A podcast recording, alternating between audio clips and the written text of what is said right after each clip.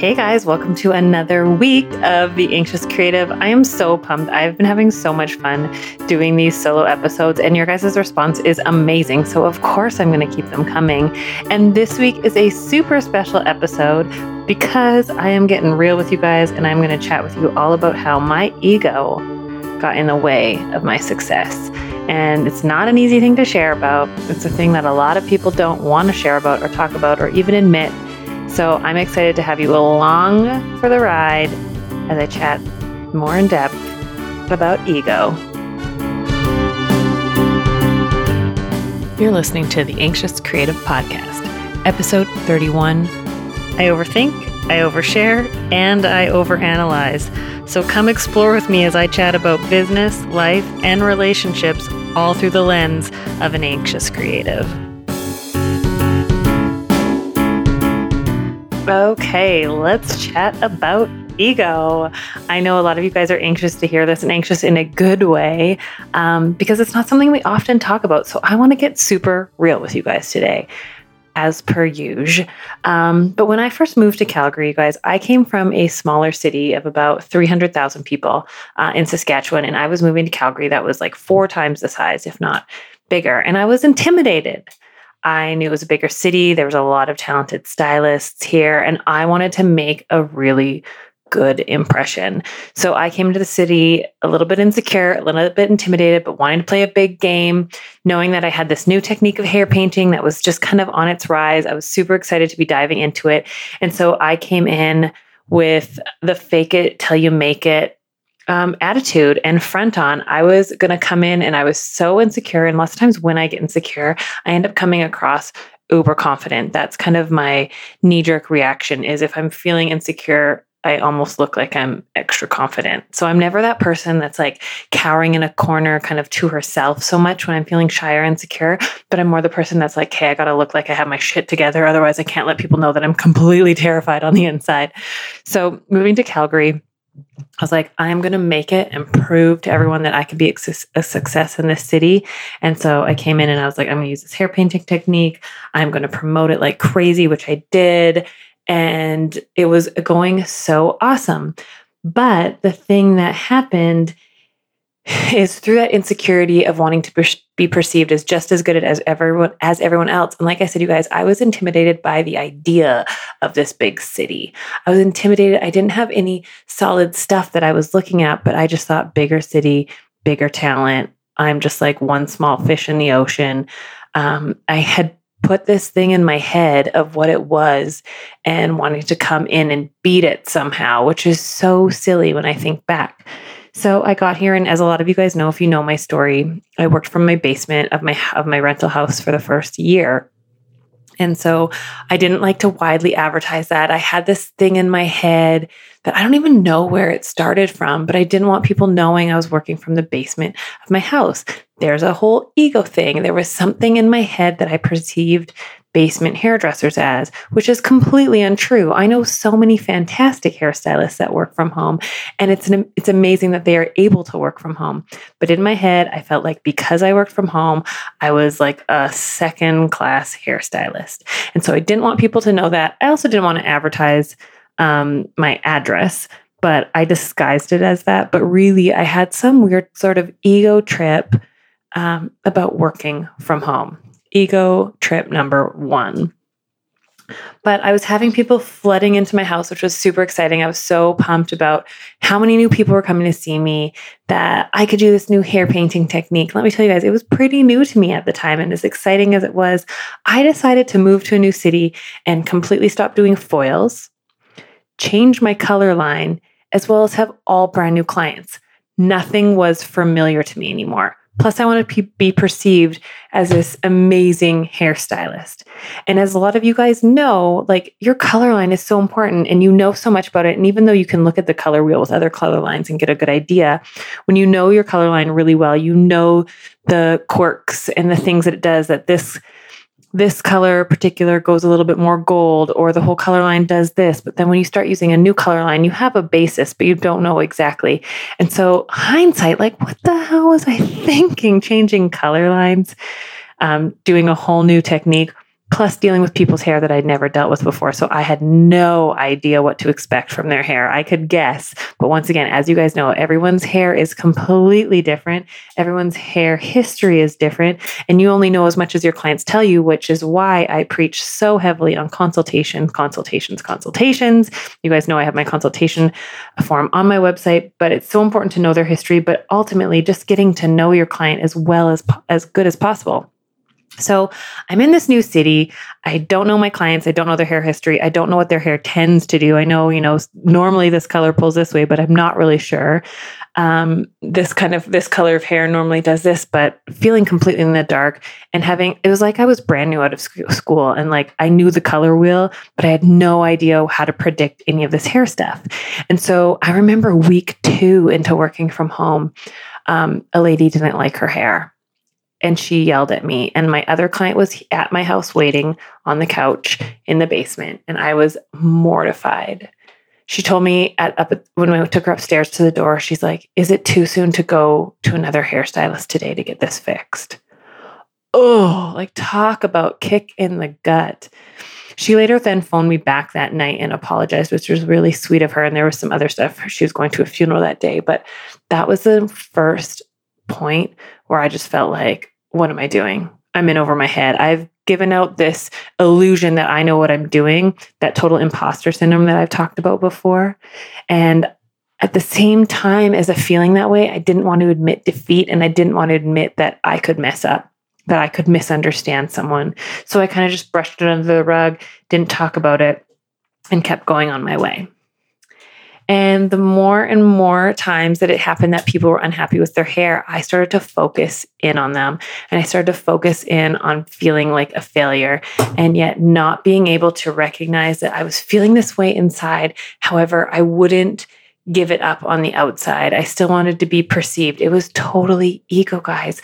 I thought that becoming coming to a bigger city um, with more hairstylists, I needed to be perfect. And we t- I've talked about that a couple episodes ago about perfectionism with my friend Constance. And if you haven't listened to the podcast, you totally have to go listen to it. It's so good. She shares so openly and honestly about her journey um, and and dealing with perfectionism.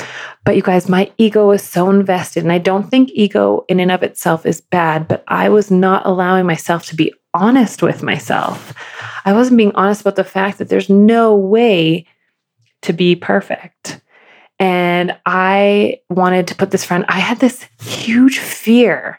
It's so funny. And I was telling a class this just the other week. I had this huge fear that somehow all the hairstylists in Calgary were going to find out that I was a total fraud. And then, you know, I had a couple hairdressers send me some nasty emails, which then confirmed that feeling. And then I just, the more I wasn't willing to admit that I wasn't perfect or that I could have mistakes happen to me, the more that my ego fought to stay on top and bury this stuff behind. And so ultimately, what this did is it got in the way of me moving forward. I felt completely paralyzed by it all. I wanted to show everyone that I had it all together, that I knew what I was doing. Oh my gosh, you guys, I'm going to sneeze and this is going to be on the podcast. talk about real life happenings. You guys, I like to keep it real with you guys. I don't edit that stuff out because one, I think it's hilarious. And two, I just like that it's like us hanging out right now. But like I was saying, ego got in the way of my success. I didn't want to let people in. I didn't want people to know that I felt like a fraud. I didn't want people to know that I ever, ever had an unhappy client. Like, come on, that's just not realistic. In hindsight, I can look at that now. But like I said, I had this intense insecurity, which often is what um, that egotistical thing can can be is or what's underneath it all is insecurity. I had this intense insecurity of people finding out that I was way in over my head, that I had no idea what I was doing um, that I avoided connecting with other hairstylists, that I avoided collaborations, that I avoided just doing things in the industry in general, which ultimately affected my success level. And i like kind of hermited myself and turtled for a couple years because i was so ashamed and i couldn't admit it. I couldn't admit it to myself even. Um, so when I had that shit hit the fan kind of moment, and when this happened, you guys, was it was an accumulation of things, and I've talked a bit about it before, but um, I did a a wife of a well known person here in Calgary. I did her hair and she loved it the first time. And then the second time she came back, it just wasn't quite right. And then I overcompensated and I wasn't thinking straight. I don't know if you guys have ever done that where you can tell your client's not loving their hair. You kind of panic, you stop thinking rationally. And this is so hard to share this story because I feel it still stings. But I just didn't think rationally. I didn't think what I should do. And I overcompensated out of panic. And then she ended up, you know, I ended up making it worse. And she ended up not leaving. I could tell she didn't wasn't super happy and there wasn't a lot I could do. Um, and it wasn't some horrific thing that couldn't be undone, but I could, you know, when you just can tell that someone's like, yeah, I'm getting out of here, but I'm, this isn't what I expected. And then I had this intense fear that somehow, because she was well known in the community, she was going to let all of Calgary know somehow that I sucked at doing hair. And I was like, you know, I started panicking like that can't happen. I don't know what to do. Like I'm going to fall flat on my face. I'm going to have to quit the industry. Like what am I doing? Obviously, I don't know actually know how to do hair. Like I was doing good in Saskatchewan, but now that I've moved to Calgary, I just feel like a complete failure, a complete fraud. I can't admit it to anyone. I don't know what to do. I feel like I'm completely alone in this sea, drowning or trying to swim upstream. It was the craziest experience. And you guys know all about my anxiety breakdown, which was part of that. But what would happen is instead of admitting it, I would get defensive.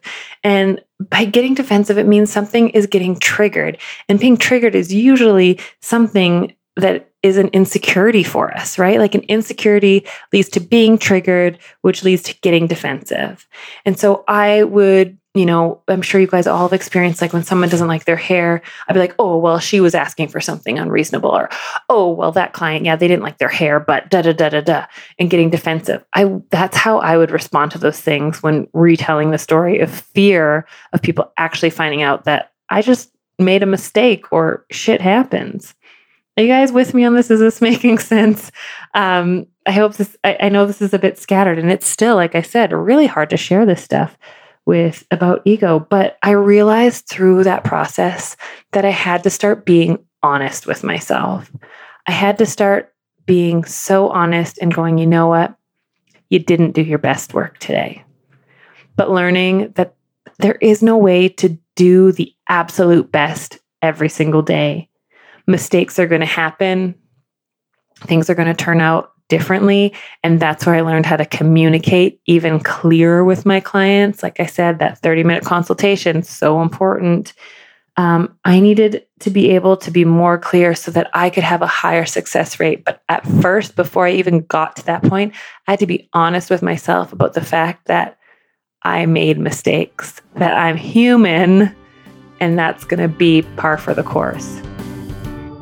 I just got to interrupt myself real quickly to let you guys know that this episode is brought to you by Rock Your Consultation, your guide to the ultimate success with clients. You guys, my Rock Your Consultation mini course is so important for ultimate success. It helps guide you through getting to know your clients, understand them, get in their head, also covering your butt with a waiver form and a color release form, going through your cancellation policy with them, having them understand what to expect over what they desire. Guys, it walks you through step by step exactly what I go through with my new clients so I don't have unhappy clients. All right, so go check it out. You can go to dawnbradley.com backslash RYC. dawnbradley.com backslash RYC. But you guys, I was so insecure that I was going to the other extreme before I even made those realizations. I was acting too confident, too rigid in my ways that I was sabotaging my own future success. I was sabotaging my own future success because I needed to, I felt like I needed to look a certain way, like I had it all together.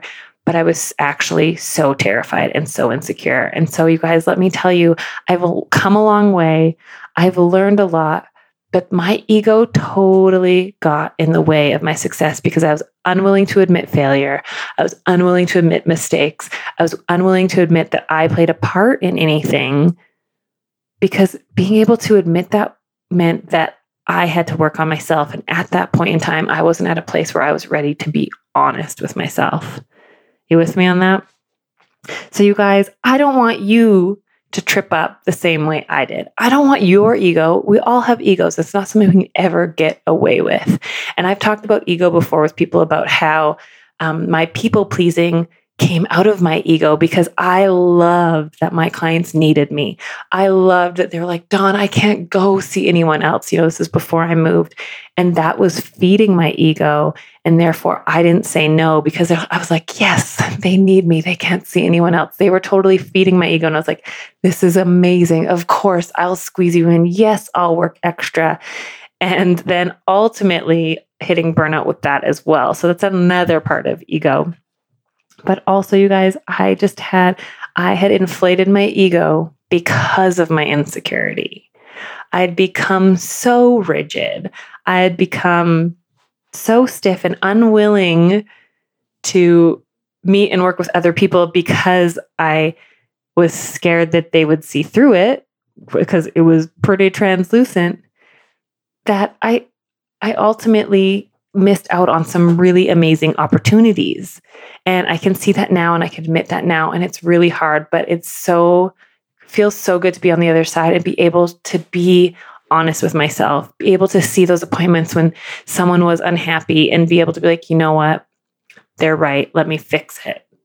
Have you ever had those moments at the chair where you can tell your client isn't happy and you don't know what to do and you kind of just avoid talking about it and take them to the till? It's 100% what I used to do.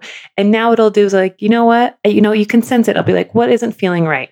I'll say like, maybe let's go back and retone it. Maybe it's not quite the right tone or like, hey, I don't have time to quickly fix this right now. Are you okay with leaving today? But let me get you in as soon as possible because I'm not happy with this. And you guys being able to admit that to my client, being like, you know what? That didn't quite turn out the way I was hoping it would or the way I wanted it to, but let me fix it. People appreciate that. They honor that. And they, most of the time, I'll say like nine times out of 10, people understand because they aren't perfect themselves. People, imperfect people, can, don't expect perfection from other people.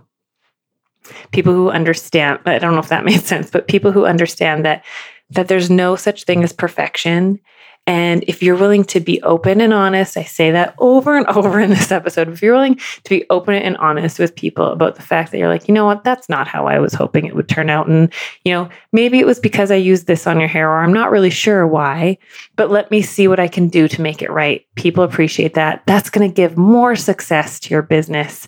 People are going to feel connected and that they're going to feel like they're tr- they can trust you they can know that you're going to follow through on what you say, and it's going to bring you more success to your business as well. People are going to know you have integrity. People are going to know that you you have their best interest in mind, that you want to give them the best service rather than before like I said my ego got involved. I didn't want to admit that like oh there's like this bleed mark in the back, you know, when I was a brand new hairstylist or or this tone might be a little bit too ashy or not ashy enough or whatever it is I used to shy away from saying anything because I was too panicked that I'd be like, oh, if I admit that this is not quite the way I wanted it to be or what we talked about, they're going to think I'm a total failure.